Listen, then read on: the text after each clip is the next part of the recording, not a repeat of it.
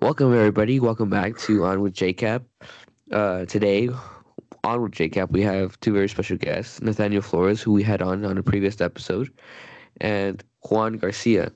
Uh, throughout the episode, you may hear some sniffles or things along those lines. Uh, please pardon. I'm a little bit under the weather, but uh, today we're just we, it's more of a like a free for all kind of episode. We'll talk about different topics.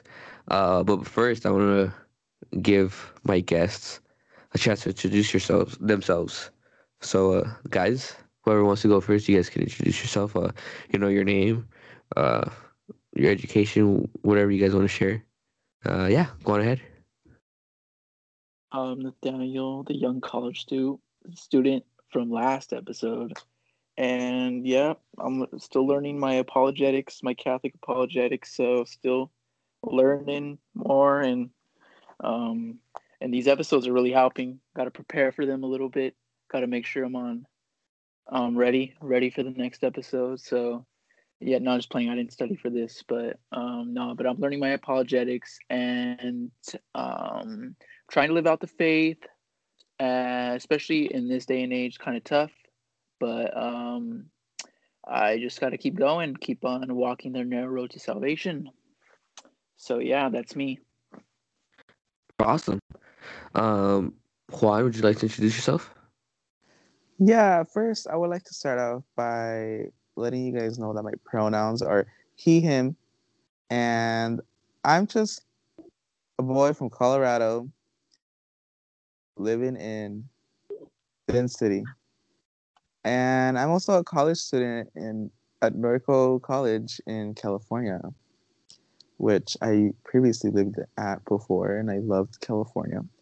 But I'm a Roman Catholic, and I found my faith um, with the help of TikTok. Uh, it's a it's a app that many children use to express themselves, but I used it to be holy, and that's all. Awesome. Uh, well, I want to thank you guys for for being here. I really appreciate it. Um, it's not a very optimal time, but yeah, I just want to express my gratitude to you guys. Um, and that's interesting, Juan, that you mentioned TikTok because you know before we started, we turned the cameras and the the audio recording on. Um, we were talking about that, and that could be one of my that that could be a potential topic and I think that's a, a good way to get us started uh, about TikTok because you mentioned it. So, you know, because the podcast is, you know, about religion, philosophy, et cetera, et cetera, and more specifically the, the Christian perspective, the Catholic perspective. Excuse me. So I want to put it on the table so we can discuss it. And what do you guys think? Should Christians uh, be using TikTok? Uh, Juan, I know you you're a little bit more strong on this. Uh, what do you think? What's your, what's your stance on it? Uh, well, thank you. Um, my stance would probably be a little controversial to the trad community, but I would say that mm. TikTok. Um, when I first heard of TikTok, I kind of thought it was like an app for little kids. I um, it used to be called Musical.ly, and I was just never into that. Like, I thought it was very like, like more cheesy. more age age limiting, right? Yeah, I thought it was cheesy, so I, I just didn't. I was not gonna associate myself with that. And when I first tried making my TikTok account, the only reason I tried making a TikTok was because one of my friends was popular on there. So I wanted to know, I want to be a little nosy, you know. So I decided to make an account, but it couldn't because it said that my account was already used, but I've never made it. And then when I switched my password, turns out some little girl took my email and made a bunch of music leads on my account. So I had to delete all of that. Um, yeah, isn't that crazy?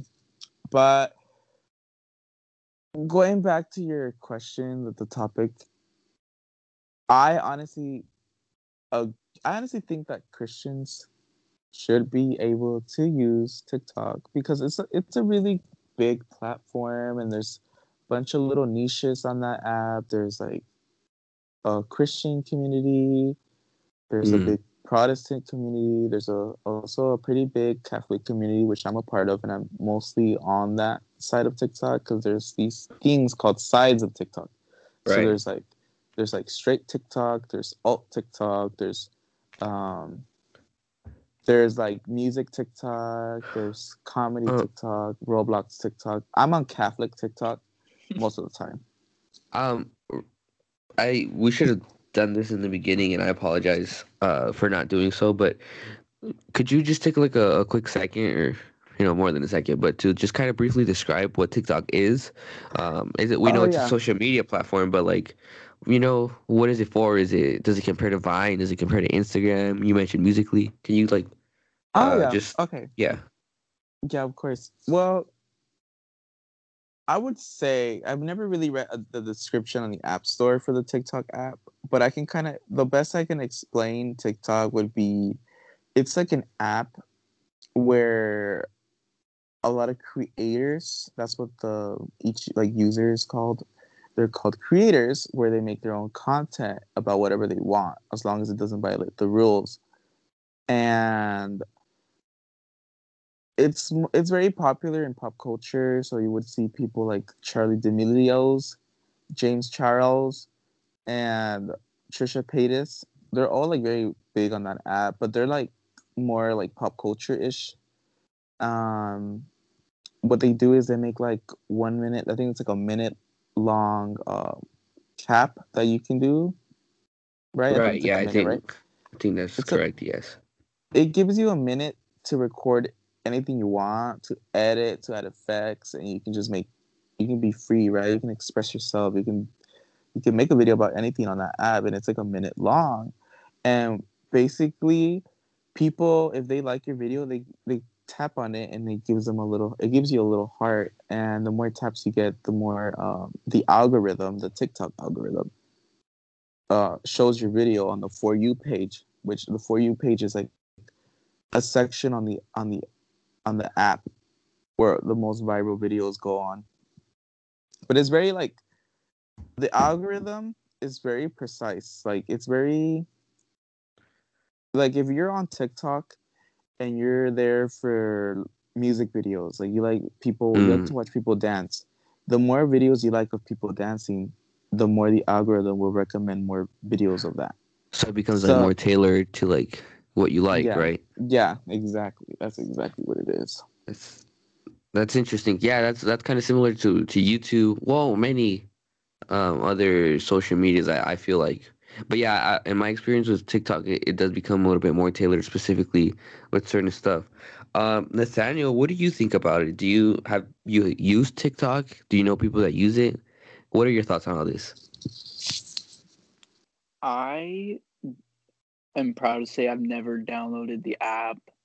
Um, but a lot of my Mm. friends have sent me TikTok, so you know I'll watch them, and um, you know I've I've enjoyed them. I like my friends know me, like they know the stuff I like, so they send me stuff, and then it's something cool. Like you know, cool stuff does exist on there, and like Juan said, there's definitely communities, and and I think we forgot to mention in the beginning, TikTok's kind of a way we all met. Like I've, I've like don't get confused. Like I've never had it, but the thing is, um, through TikTok, I believe that's how the youth apologetics chat was created, right? Yeah, that's that's correct. Yeah, Could you briefly? so briefly? that's how we all met.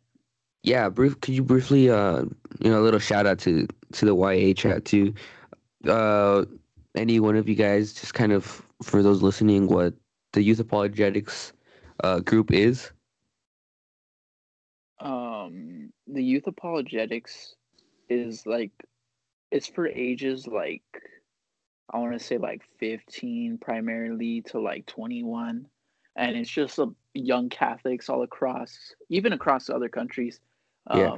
they just come to talk about the the key like I want to say issues in the church and also just talking about the faith asking for prayers. Um there's a politics chat. There's just like a a really like just social chat not really talking about the faith. And like it's just a community which is nice Sure. because you know some of these people don't live in catholic communities. Like um like i kind of like where we're from julio. Like I mean, we probably live in a place that's pro- predominantly Catholic, but everyone's kind of Mm-hmm. a lukewarm Catholic, and it, it definitely doesn't make its way to the public sphere. There's no community, right? So sure, yeah. the YA What's chat is like this lukewarm? online.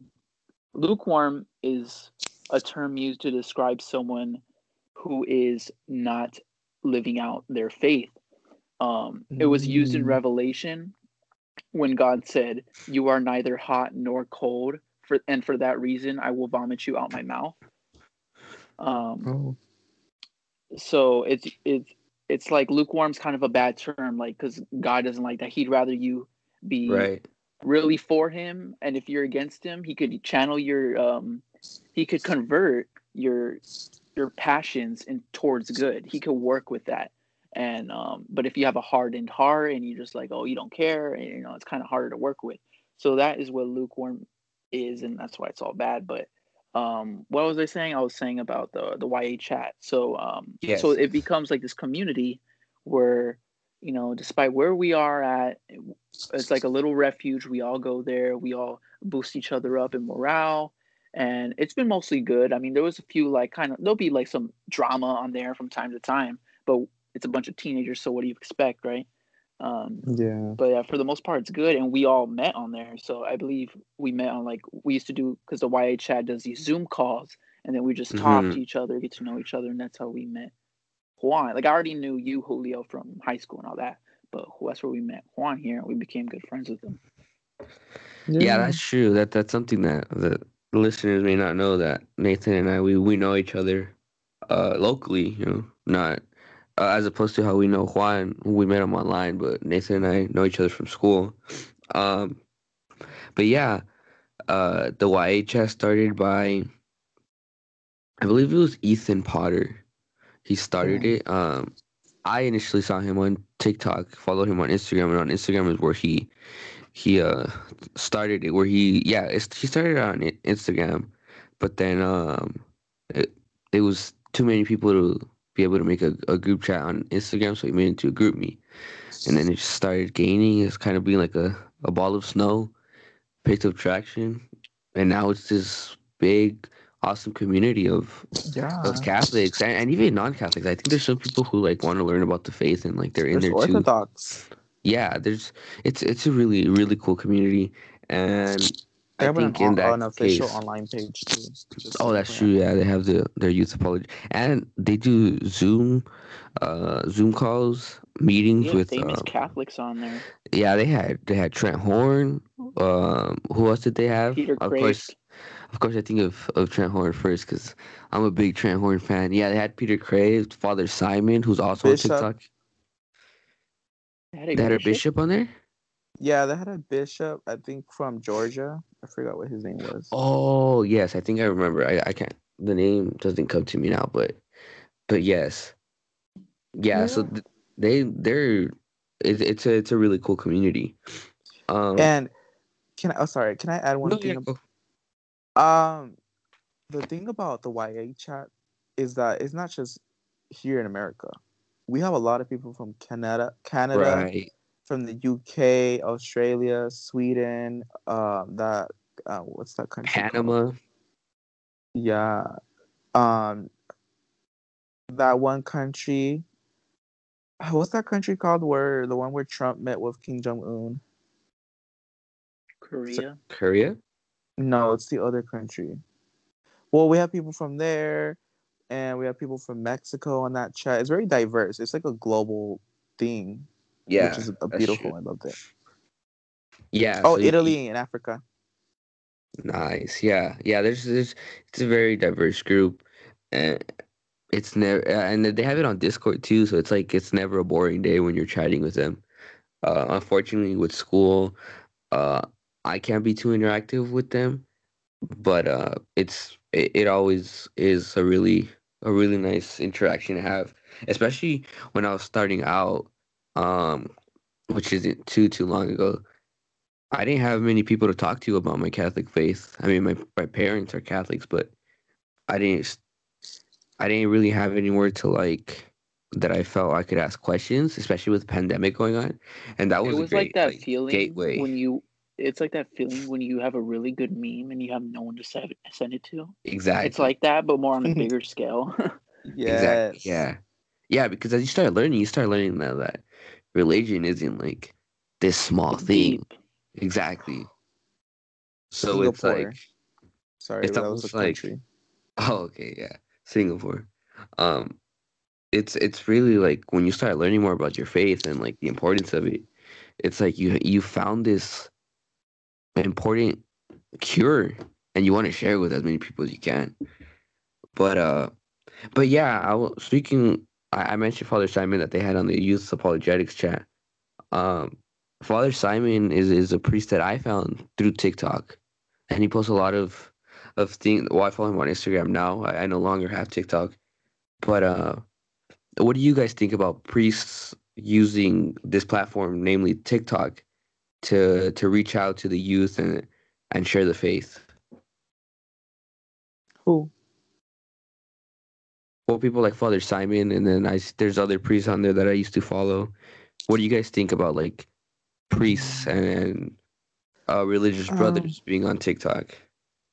Well, okay.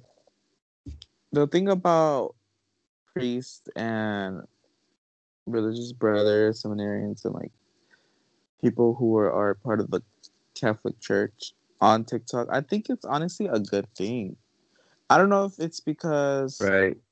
Um TikTok helps them reach like a larger audience, and the audience is like Mm. more young. And this is all my opinion, but I honestly believe that the church is not doing too so well with the younger generation here in the United States of America. Sure. And I think that the having these priests spreading positivity and spreading like the word of the Lord and all Amen. that on this app that targets children, if we're gonna be honest. I think it's honestly good. Be- I think it's a good thing. It's a it's a good way to modernize the church. I partially agree. Um, the reason being is like it's all about the approach. Um, Father Simon is like perfect at this, but there's other priests that are not so perfect. Like Father Simon, he he does his rosary, his Bible readings, and he has like an army of like people that join him. It's like great, right? But then you have these other priests who they just they try to present something to everyone that's just not Catholicism. They're trying to bend Catholicism to the appeals of the world instead Mhm. of just appealing like like just begging the world to come to Catholicism. He, they're just trying to like um make the religion for what it's not and and, and it actually does a disservice for people because like like some priests kind of like they, they make memes like around the church or they'll, they'll do something funny like oh look this is my life dressing as a priest blah blah, and they'll just go through this whole routine right but the thing is like these people who are or like they think catholicism is some this this whole thing because of how the priests describe and how and how they act and how they carry themselves out Yeah. They're going to come to the church and they're going to realize that's not how it is and they're going to leave. That's and that's just going to do a disservice. So it's all about the approach. If they bring the true faith to the people and um hey obviously some kids are not going to be into that. Some people are just going to they have short attention spans. Like this generation has the short one of the shortest attention spans of all time. But True. but I have hope in the church because the church is a unique beauty. It, um, the true church attracts the eye. That's why it hasn't, um, it it has, has lasted for over two millennia because it is actually beautiful and it's actually really deep and um, it's True. the one true faith, right? So it's going to last, but you have to keep to tradition. You have to keep to it the fullness of truth. Like you can't distort it. You can't pass it off as something as it's not. So it's just really important to keep the foundation and tradition in all any platform, like any way bring the church to other people. Yeah, I think that's that's a really good point. Um, in terms of like Father Simon, well, I think really the the priests of TikTok are the best part of TikTok, and not necessarily just the priests, but like those who are bringing the the gospel out, right? And, and sometimes it's Protestants, right? But of course, it's preferable when it's Catholics. But I think that's the that's the best part of TikTok. Um, and yeah, it's true. Like when we see like like Father Simon or those kind of priests on on TikTok, it's something cool because while you're on TikTok, you're scrolling, seeing people dancing, and all of a sudden you come across this priest and like, oh, like that's cool. Like I'm Catholic, and, and maybe I haven't gone to the mass in who knows how long, and then I see this on uh, my for you page, and I'm like, you know, this is this is interesting, and then you like it, and then like like Juan mentioned, you like stuff, and it becomes tailored to more of like what the algorithm sees that you like. So that could all that's also something that helps bring people more helps attract people more to the Mm. church. That's exactly then- what happened to me. Yeah, similar similar to me too in different ways, but and then also it's true what what Nathan said because there are a lot of people who want to make the the Catholic Church attractive through wrong methods. Right? So you don't you don't want to sell a lie because then when someone like like Nathan said they go to a parish and then they see that it's not there, they're to be let down. So it's it's better you don't first of all you don't you don't even need to lie or try to make things different because the Catholic Church is beautiful, right?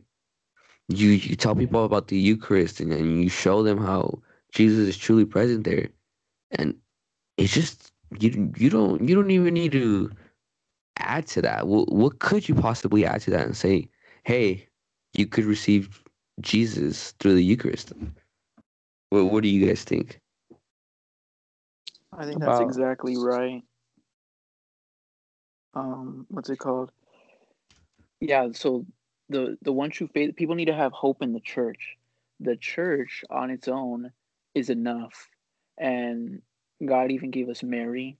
Mary's a great great converter of the most hardened hearts and the most stubborn-headed people. And we place all our hope in Jesus and Mary, and we know they could work within anybody. So we don't need to appeal to the modern day um, trends. I, I believe it was Fulton Sheen who said, if the church marries um, like any certain time period, it will become a widow in the next. Um, that's because it think fashion trends are always changing, and if you commit to one, you change the church radically and, and forsake of the 21st century. This this time, this TikTok era, we're t- totally adopting the church to this little TikTok is appealing. We're gonna go all in. When TikTok's dead, so will the Catholic Church. Like we can't do that. We need to just stay true to the the church Jesus handed us and the apostles handed us. Yeah, yeah, that, that's that's exactly right. Um, Juan, do you have anything we to add about uh, TikTok in particular before we kind of transition? Um, I can. The only thing I could add to would be my own personal experiences with TikTok. Uh, so I could talk about how. Uh, well, as someone who was struggling to find their faith, I had faith, right? I had my faith. I knew I accepted Jesus into my life. I knew that Jesus was you know, my God. And I had a feeling that I was Catholic. I wasn't 100% sure. But I, before TikTok, I was uncomfortable like praying to saints or even praying to the Virgin Mary. I didn't really have a relationship with her or any of the saints, but Jesus. Uh, but I was not a Protestant. I was more Mhm. of a. What Like a is it? Catholic. like uh, like a yeah like a non-practicing lukewarm catholic and when i downloaded this app i started to i saw one video by this girl her name is vanessa vanessa lara and she made a video talking about the virgin mary and the catholic faith and then i kind of i like them. I started liking them so i would give them hearts. Started following her and from there the algorithm knew like right away oh this boy is catholic. We're to recommend more catholic videos to him. So i started seeing more catholic videos more catholic videos of different catholic creators uh brother gerardo uh there is this other guy I forgot his name oh father simon he's like an he's a catholic priest from uh what order i think it was like an eastern order No, He's a called the Eastern in priest. called the Impri, sorry. And I just started seeing a lot of Catholic, like a lot of more videos, not just Catholic videos, but Christian TikTok also, uh, Right. Protestant TikTok.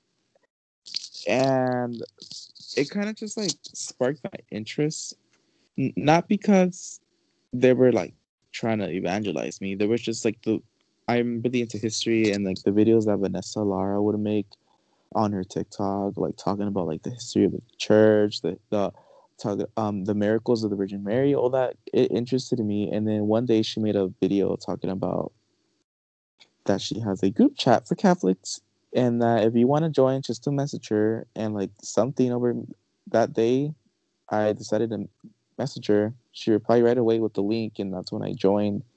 And these wonderful people on this on this app called GroupMe who educated me on my faith. They they so many things I did not know about being Catholic. I didn't even know purgatory existed until I entered this group chat.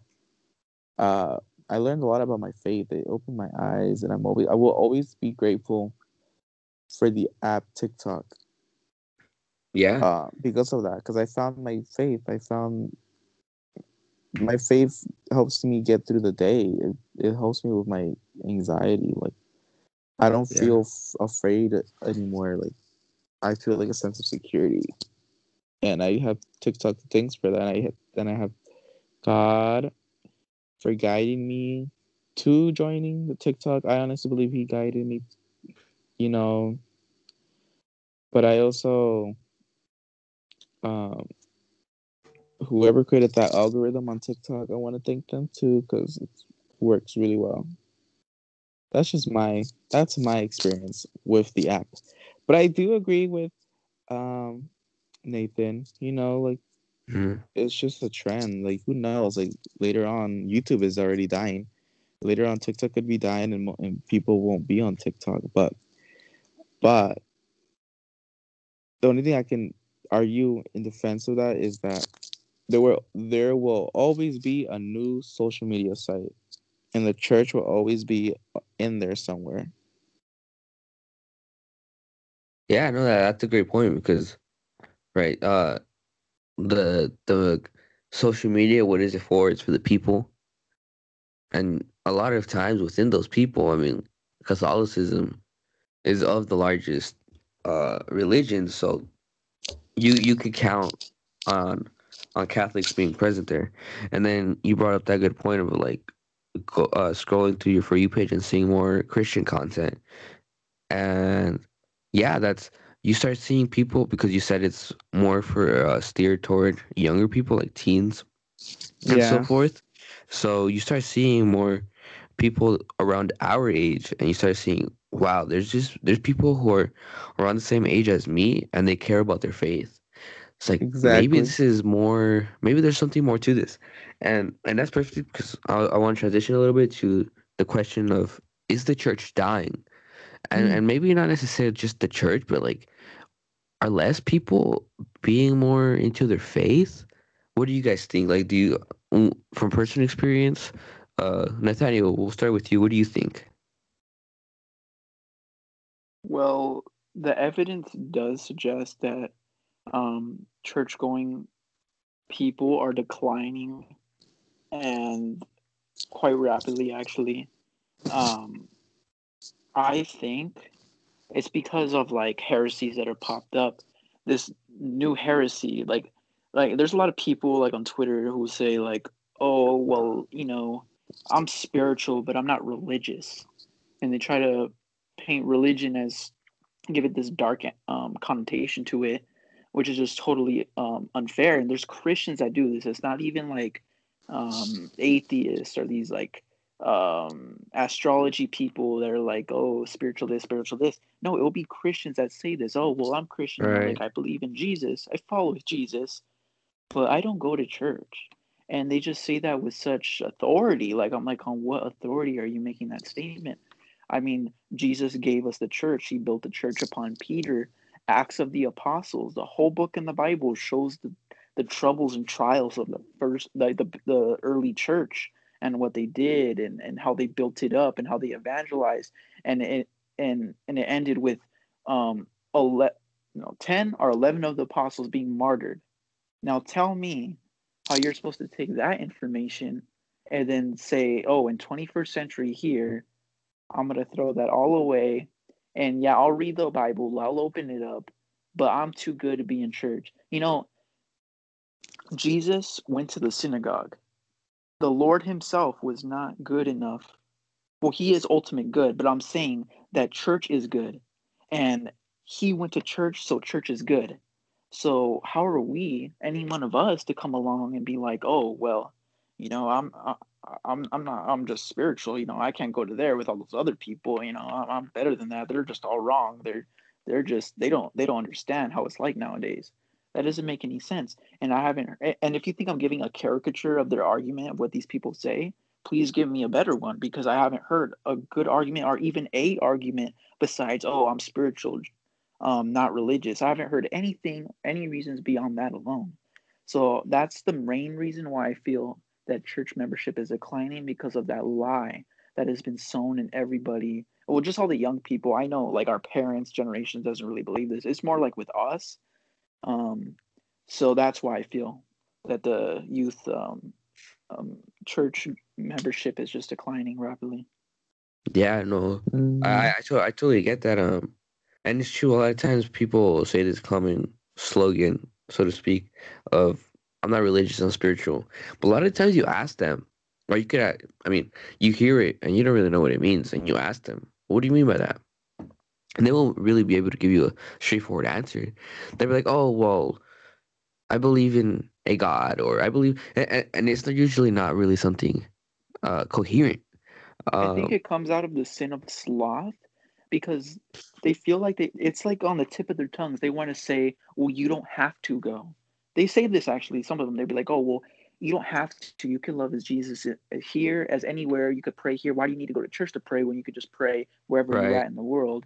It's like the sin of sloth, laziness, because um, the church was meant to be one body with Christ as the head, and there is also um, this sense of a, a general church, like a worldwide church, are, are this just this concept of the church, but there's also a physical church in which we all go and we pray in together in unison in the highest form of prayer, which is the mass. So it was what Christ intended and I feel like it's just laziness. Like that's what it's that's what they're portraying. They don't want to say it. Of course, they're not going to admit that, but it's because they don't want to go to church. They they they just don't want to go.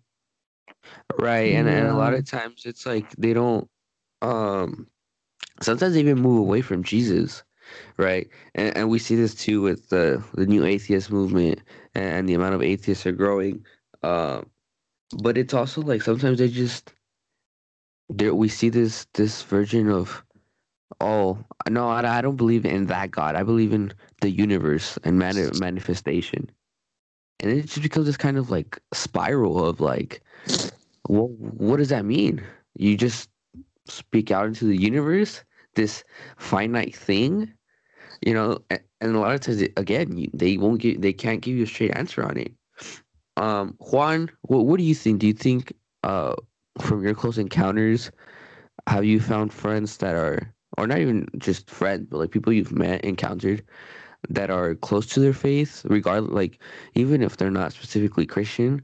Uh, have you found people strong within their faith, or do you think they're a little bit more distant from what it is they they believe religiously? Well, I grew up from what I've experienced in my life, and I grew up in a very different geographic area than you guys did. And but I did I grew up going to church with my friends. I grew up ditching to go to church sometimes. Like ditching middle school to go to church. I grew up going to Ash Wednesday with my friends after school. So in my experience, um I think the younger generation is still religious. But when I'm when I moved to this new city, I'm not gonna say what city. It was very different than how it was where I was because mo- most people it was the first time I've encountered people like that like atheists or or I'm just spiritual or why do I have to go to church and listen to some man tell me what to do? Those type of people. And it was very different for me because I grew up like you know like church is church. Like there's no other way to worship Jesus than by than by going to church. Like you could pray at home, but it just didn't feel right with me. But I I do have someone that's close to me that is an atheist. And their main argument is always like, why do I have to listen to some sinner um tell me what to do? But and it always hurts me when, when I hear them say that to me because they have such a twisted picture of how our religion works that they and they they're just too lazy like touching back with um with with mr nathan. Um slot they're just too lazy to even care to even try to understand the church they just will talk out of their talk out of thin air. They'll, they'll say whatever's on their mind they won't even try to understand our religion but they they'll they'll they will bash it in so many ways without knowing what it is. And that's the only thing that irks me when it comes to people like that is people who are not educated in our religion and they start talking smack about it is my biggest pet peeve when it comes to that. And I think that a lot of people are like that because they are lazy. I agree. They they're lazy. They don't want to try. They don't they just don't they don't care enough. And I think that's part of the reason why the church is dying here in the US because they people are just too lazy. They don't want to try to learn about our faith. But I also think that our church, like the Catholic Church in America, needs to do more. They need to promote evangel evangelizing more, more aggressive, like more aggressively. Not to the point where it's like door to door knocking, but to the point where like they Witness style. emphasize. Yeah, uh, I don't want to. I don't want to bash no one. No, but like they, I, I think I know what you're you're getting at here is like yeah, just head to head on the type of heresy that's like kind of mm-hmm. manipulating the society. Like the the church will just talk about these general concepts, but no, no, they need to like call it out and say, no, this is wrong, condemn it. The church has always done this. I don't know why they haven't done it now. They're kind of more like promoting this, like, oh, this. Matt Walsh calls it the the gospel of posit- positivity. You never want to say the bad parts of the faith. You always just want to talk about the good, good, good. And we all sing kumbaya, but we're on the way to hell because we, we're not knowing how to fix our lives. Um, the church, yeah, they need to get more aggressive in their tactics and they're like, um, you need to just go toe to toe with this evil, like, and just, we have the truth. We know that. So if we can just utilize it and combat it, like, you know, Aquinas back in his day, he was arguing with people on the existence of God and like these philosophical and these um he would have to do these monumentous works these um these pieces of writing to combat his atheists in his day he would have made easy work of um i'm not i'm not religious i'm spiritual. He would have made easy work of that. That would have just probably taken him two sentences but we're at a like we're we're stuck. We, we don't know how to to um to even solve this problem right now. So I think it just comes down to the church, like you said, the um, the catechesis Yeah. I yeah, and that brings up a, a a good point. So, what would you guys think would be a possible first step into fixing this, into for the church to share this more effectively, so people could grasp it better? What do you guys think is the first, uh, a possible first step could be? Um, I think they should make mass a little longer. Um, like one thing that they could do is like make mass a little longer. Uh, Well, know, what? Why like- is that? What? What? What do you? Um, yeah. when I say that, I mean like once mass ends, do you know how they always keep like the the bulletin board and they talk about like what's on the what's on the schedule for the week. You Sure. know, I think they need to do something like that, but they need to incorporate like. Sorry, my phone fell. all good. All um, good. I think they need to do like a couple. They need to take a couple extra minutes to incorporate like like a like a public forum type style and in mass like to ask questions so people who have questions in, during mass should just like raise their hand at the end of mass and ask the priest questions. Talk about the bible. Be more like have more of a connection with the people you know your priest like doesn't your priest doesn't stand outside the church and greet everyone? Like and, and they they can come up because my priest because you're not supposed to interrupt the mass. You can't stop and ask questions i don't think. But like what our priest does is that he goes outside and, and everyone comes up to him and they ask him questions or they thank him or just do whatever no you don't yeah have a my, experience? my priest does that but like i feel like it would be more like like right after mass is over you know they say you may go in peace. I would say like instead of doing that they should like incorporate it like make it a tradition that you stay after like no one leaves and you just talk about you just talk about the faith you know right there the priest being it right right there in front or not in the front of the tabernacle but like in the corner somewhere. Just like I looking at everybody yeah. looking at everybody and just like asking them questions and people asking each other questions and like and then him preaching them catechism style you know something like that. Something what like about- that. What about those who who feel they're well grounded in the faith? Would they also have to would they also have to be staying after this uh I don't know what would you call it, like meeting Q and Yeah. A session? no yeah because it would be part of like the mass rich like ritual like to be honest like it would like and it would be great to see that like everyone like people who are well in their faith people who because people who are not like strong in their faith they're not gonna have the courage to walk up to the priest i don't i get really uncomfortable going up to a priest because i just feel like Well, would i you don't be? like talking to people and then if I'm it just was like a little bit of devil's advocate here, but like, would you be more comfortable raising your hand and asking the question in a in a crowd? yeah You would. because I grew up doing that. Like when I would go to church on Sunday. Uh, well, this is catechism class. During cat like in my catechism classes, we would when we would finish classes, we would go straight to mass after on Sunday, and then the priest he would ask us questions, like the kids in the front, because we would sit all the way in the front. He would ask us questions about the Bible and like kind of like make us give him a summary of what he just like read to us. Like you know how he reads and like he like says stuff like what is it called a homily? He would literally like Yeah. he would make us raise our hands and like we would like raise our hands and then he would choose on us and then he would like he will he will make us like he'll ask us a question and he'll put the microphone at our on our at our face and like everyone would laugh because sometimes we would say some like funny stuff or dumb stuff. But he would like teach to the kids while like mass was going on ish almost. I don't know how to explain it but things like that you know? Like i think that would be really cool. I like that. I really love i love i would always raise my hand.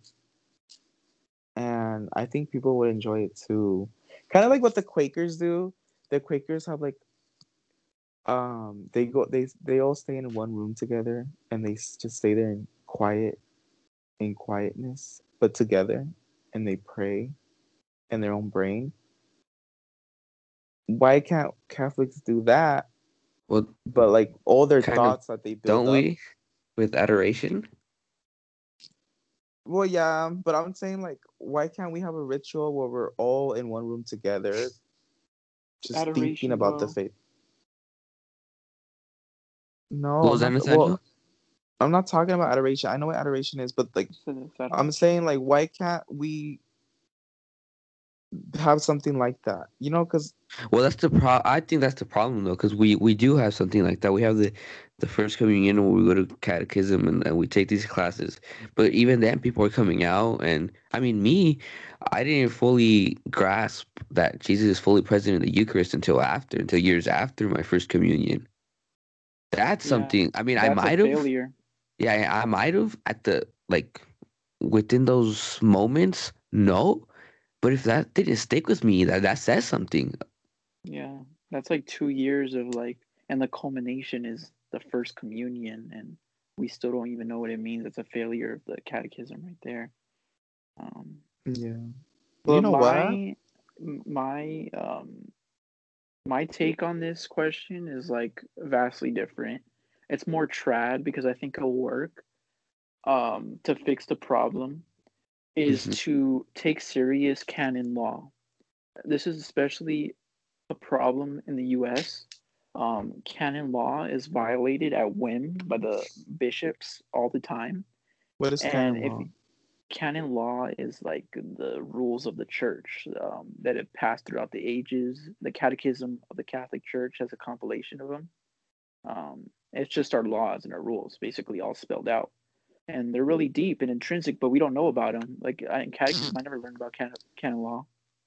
But if you make serious canon law especially with scandal and um, for example like politicians who support abortion, if the church were to excommunicate them, it would send a message saying that first of all, it's not it's not doing that to just for a purely political thing. It's for it's actually a merciful act when you excommunicate someone because excommunication doesn't mean they're banned from the church. It means that they must go to confession before they are fully entered into the church and can re- receive communion again.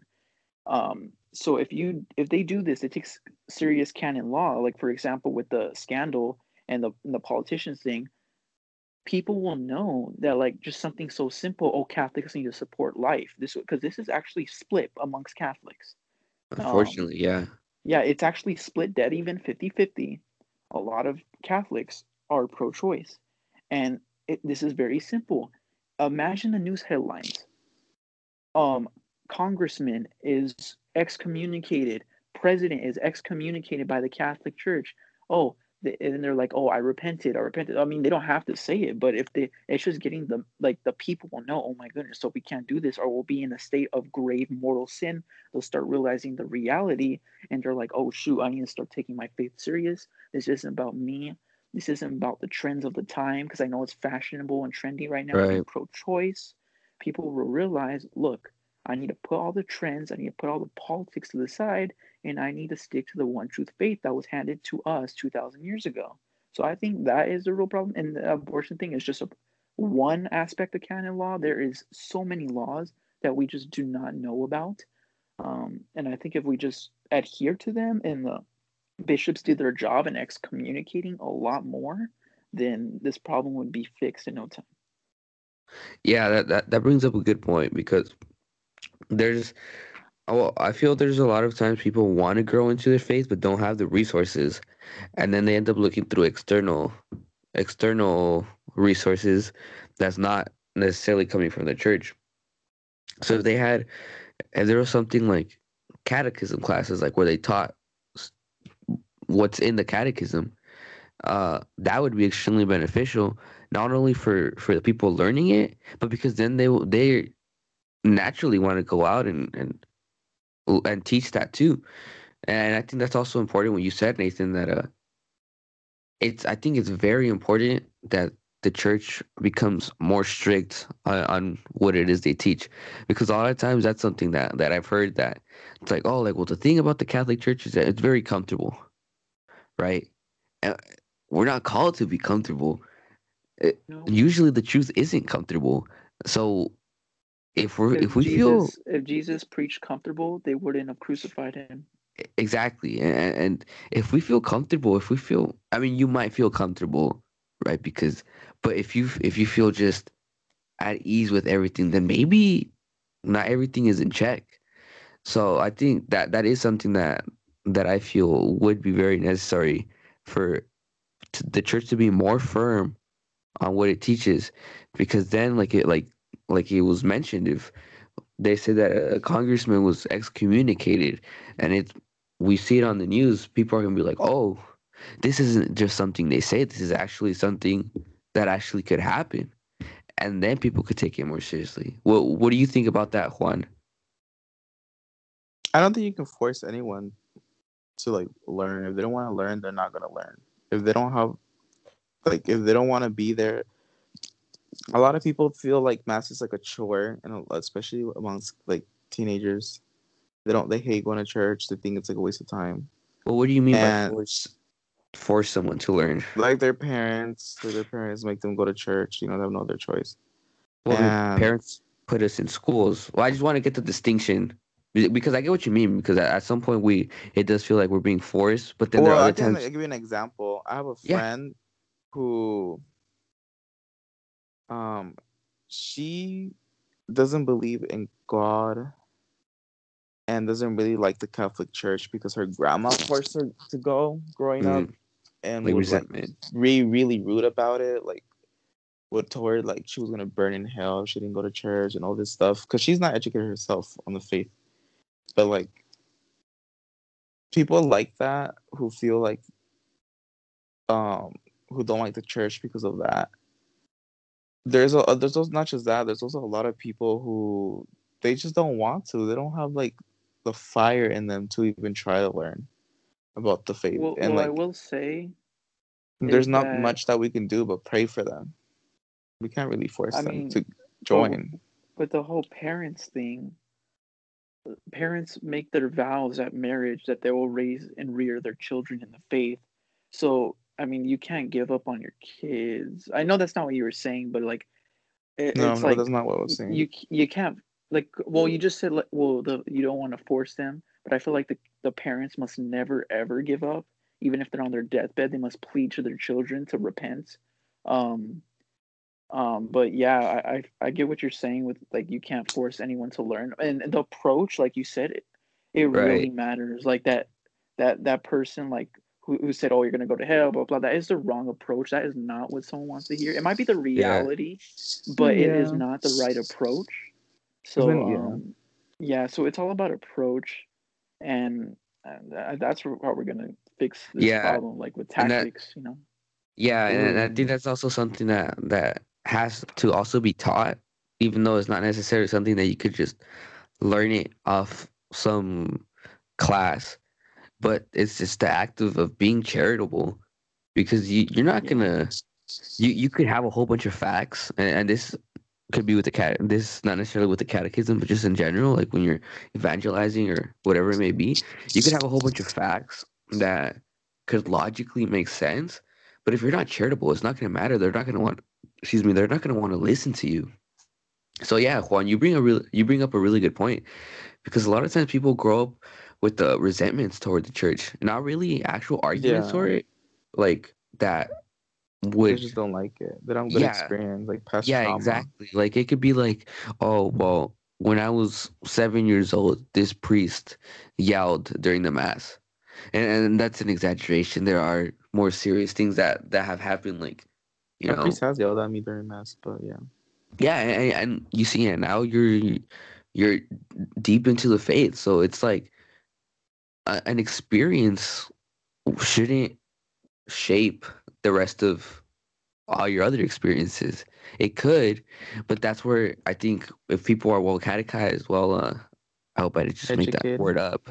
Yeah, if people are more educated in into help bring people in and not like in a business kind of way, in like a loving kind of way, where you know you have this fundamental truth and you want other people to also enjoy this truth, then you start that that's something that that could also help bring people people in. I don't know what you guys if you guys agree or Yeah, I agree. Be- Like you said, like to more to catechize people.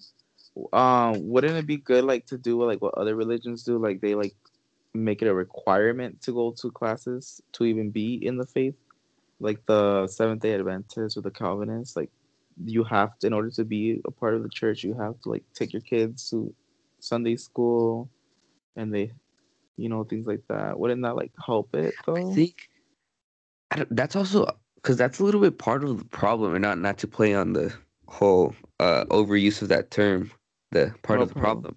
Yeah, but uh, I mean, there's people, who, parents who enroll their kids into Catholic schools, and that's why this the people the kids resent the church because of their experience. So I don't, I don't know because that that that is something that and when people convert to Catholicism, they do have to take classes, have to take the RCIA classes, and then as we're developing into our faith uh, as kids, we have to go through our first communion and confirmation. So we do take classes. I just think Yeah. the maybe the content isn't as I think it's as the teachers, the catechism teachers. Yeah. Right now, there's no requirements. They don't check how much you know. Um, so you just hope you get a good teacher. There's no checking of them. I guess in most parishes, Right. maybe some they do. and My Nathaniel, parish it was volunteers. didn't Nathaniel ha- uh, haven't we heard of uh someone who who was in teaching catechism and, and they have pretty interesting views on it on, on Yeah, that certain was- church teachings and and it turns out they're teaching other kids about the the faith. Can you tell us a little bit about that? I actually had this situation twice. Um, Oh, first on Twitter, and then another person on Instagram who had a few choice words with me. And I noticed that on her bio it said um, present um, catechist. And I was like, well, gee, I was like, you're holding these views, but you're. Uh... So I just asked her, I was like, oh, so you you're a catechist, you you teach the youth, and she said yes, and I was like, well, what, how could you support abortion? Don't you know it goes against the church? And then she was like, oh, well, um, I know against I know it's against the church, but um, you believe this, this, and this, and this. And she was going off on some political rambling, but I was just like, no, no, no. Let's get back to this point. You just agreed that the church spoken out against it. Why are you conforming with it? And she just she she never said that's what she teaches the um the kids.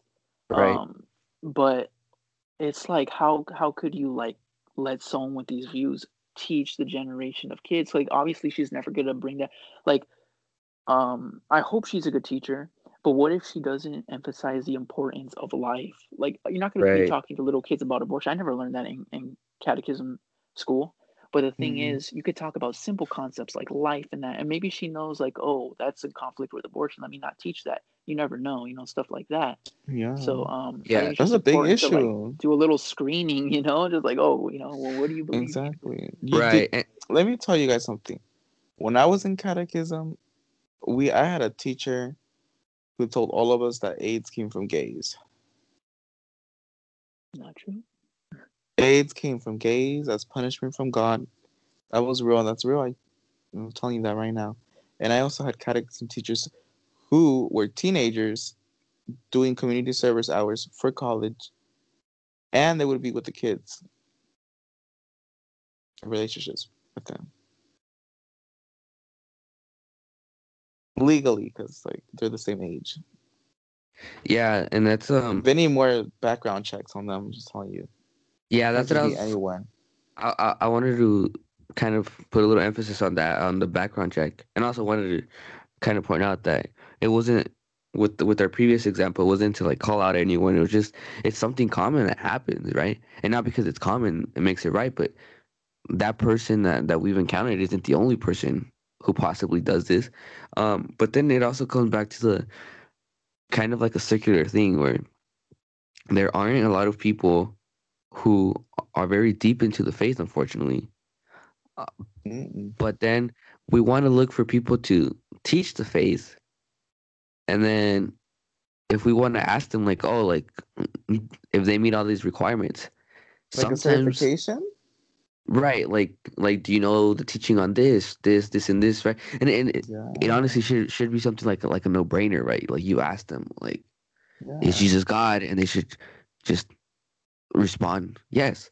Um, but then if they if They there's this lack of of amount of people, then maybe parishes could feel kind of like we aren't in a place to be very picky about it, and then it becomes this kind of then you don't pick a very well qualified person to teach the kids.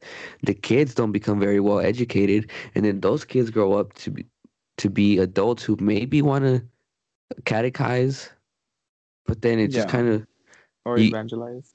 right. You you, you kind of get what I'm saying? No, yeah, I, I totally I, get don't you. agree, uh, but I don't agree. Like, you should screen. Like, you can't compromise. Like, people do this with the altar servers issue. Okay, well, there's not a lot. There's not. We don't have a lot of kids going to mass, so we just have to make the altar servers girls too. Like, no, you don't.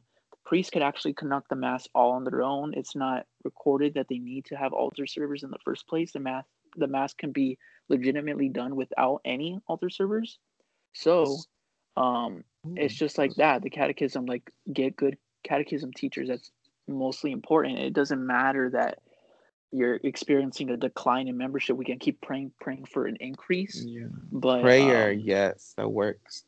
Yes, I, I just don't believe in the concept of forsaking um, what we know is good just because we're going through some hardship. I mean, like Jesus started with 12 apostles, you know? So if we can Mhm. just get 12 good men, and maybe we could all broadcast them on Zoom or something and hold a, a catechism for the world or something, if that's all we have. But I think we have more than that. but that's what TikTok is. That's like what TikTok is. Right, and that that brings up a, a good point too because a lot of times w- there aren't a lack of resources for Catholics to learn about the faith. The thing is, they're they're not coming from the church, right? So we have these wonderful resources on like YouTube. There's Matt Fradd, there's Catholic Answers, but it's not and Lizzie answers. Lizzie Yeah, Answers. There's You a know, lot of brave laymen stepping up right now. right, Taylor Marshall. and that's the thing. Those are the people saying the hard, the hard truths. Matt Fradd, Taylor Marshall, uh, Father Mike Schmitz. You're right. The church is silent yeah, on it. But I hear Right. these people. and it's kind of how how Matt Fradd um said it. I don't know where he got it from, but it said uh there was a problem in in our parish, and then we would look to Rome to how to fix it. But now there's a problem in Rome, and we have to look to our parish and wonder what do we do because there really isn't that much stability in like what do we do? You do you guys get what I'm saying? Yeah, I get what Um, you're saying. what is- what is this problem in, in Rome? Well, just kind of the lack of clarification with certain things that that come about. Like the Pope could say something, and then people are wondering. They didn't follow up. Yeah, they, they won't it- yeah. follow up. They'll just leave everyone Yeah. guessing. And Do then the media what? ends up getting the story all for themselves. Yeah, honestly, I feel like it depends on the diocese, because I've I've been in two different dioceses in my life, and they're very much different. And in the diocese that I grew up with, we would do our first communion like early on, like elementary school, but then they would make us do our confirmation like high school age. So like I feel like that would be better to do it like that. And then my diocese over here, they would just do it like right away, like first communion and then confirmation at a young age too. Like you're not gonna remember that when you're older. Yeah, that that that is. Excuse me. That that is very true. Um, yeah, I mean, it's kind of, and it's not something super exclusive to religion. I I follow sports. I follow specifically soccer, and, and it's common to just get some to get an interview, pick out a an answer, and take it out of context, and then sell it. Metaphorically speaking, sell it to the public, make them think that this is what what uh what they said. But then usually, I mean, the players see this, or the president, or the coach, whoever may be, and it's like, oh, this is not what I said. This is what I said. But sometimes we we get certain kind of implicit, mystical kind of going uh beating around the bush sayings from sometimes even the Pope, sometimes from uh the bishops here in the United States without much clarification. And then yeah. so if, if that kind of confuses us who want to deeply be in tune and updated with what's going on in the faith, and we know, or we we hope that that we know uh, the teachings, and try our best to follow it. If it confuses us, then for those who who maybe are about to get in or aren't very sure about it, they see this and they're gonna think that that's what we believe as Catholics, and that's something that's very very frustrating. Yeah. Definitely. Yeah, honestly, that's so true because oh, okay. There is a lot. I think this is worldwide, but there is a big misconception that we worship statues, Right. And and quick like I don't uh, understand that why this is such a big misconception when when it's like like part of our like what is it called the catechism that we don't worship statues. Right. And I think it's because exactly what you said. Like some leaders high up in the church in the church don't clarify right. Yeah, there's people. I mean, there's this person on on YouTube. Can't remember his name. It's not coming to me. This guy with an accent, guy with the beard. Uh, but he, I think he's here in California, and he's a Protestant, and he interviews people out on the street, and, and he comes across usually Catholics, but they're misinformed Catholics, and then there's this guy who he, he asked this guy, he's like, "Oh, you're a Catholic? Do you worship? Do you worship Mary?" And then the guy thinks about it for like two seconds. He's like, "Yeah, actually, we do." Like, I, like, but, and it's it's something extremely frustrating because it's what are the, what's going on in that parish, right? That they're not clarifying that they're, and then it's also he he wasn't a, a very young. I mean, he's young, but he, it it was at a university setting, so it, it there's something wrong that we can't simply fi- try to fix from the top because it's a problem that starts from the from the very roots that we have to go and then work our way up from there. Yeah. Um, Oh, I like that, it's way you because the bishops don't they don't combat heresy face to face. Like Protestants have no shame in their parishes calling out Catholics all the time. It's kind it's probably like 90% of their sermon. I'm not even lying. It's just like spouting the supposed evils of the Catholic Yeah. Church.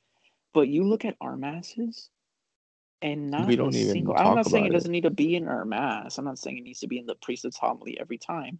But if the ch- if the bishops gave a declarative statement, issued a statement denouncing the heresy and gave sound reasoning, if a lot of bishops did that, call them out. Call the Protestant sects out. The ones Right. that are like rampant. Don't be afraid. Yes. Call out call out the Baptists, call out um, call out the evangelicals, call them out. Yeah. not not as attacking the person as the belief because it's heresy and it's wrong. The bishops back in the day used to combat it with an iron fist. I'm not even playing you. They used to Right. say vicious words about evil because it's evil. You don't play nice with evil. And this is not to be confused with the person. This is not towards a person. You have charity and love to all people but Mhm. with the lies you combat them how do you combat them with sound reasoning and with our our faith yeah. the one true faith Mhm. but they That's what I'm don't. Uh, saying. uh, uh, this gospel of positivity, we all leave mass with a happy-go-lucky message, and we just go home and we feel good, and that's that's it. We coexist.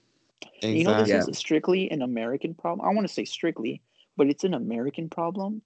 Um, this whole idea because of pluralism and all that. It's not like that in the East. Christians in the Middle East, for example, are threatened of behe- getting beheaded trying to go to church. There is no Yeah. Right. coexist there. So Yeah. their masses don't consist of that. Um, you know, there'll there'll be people of other faith telling them, you know, renounce your faith or I will shoot you right here on the spot. They Right. So bomb they're- churches. that doesn't exist to them. They they are face to face with evil. So they that's not an option for them. So that's why the East Eastern Church is so much stronger than the church we have here in America because we don't have a backbone to combat evil. We don't. We just Yeah. we're complacent with it. We're okay with Christ and evil. And that is like worse. That that's worse. That's almost being lukewarm in a way.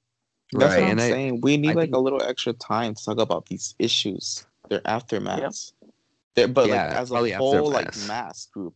That's what I meant. Like when I meant like we need like a little extra time during mass to talk about I these issues. yeah, But I just didn't Yeah, know how to probably- say it.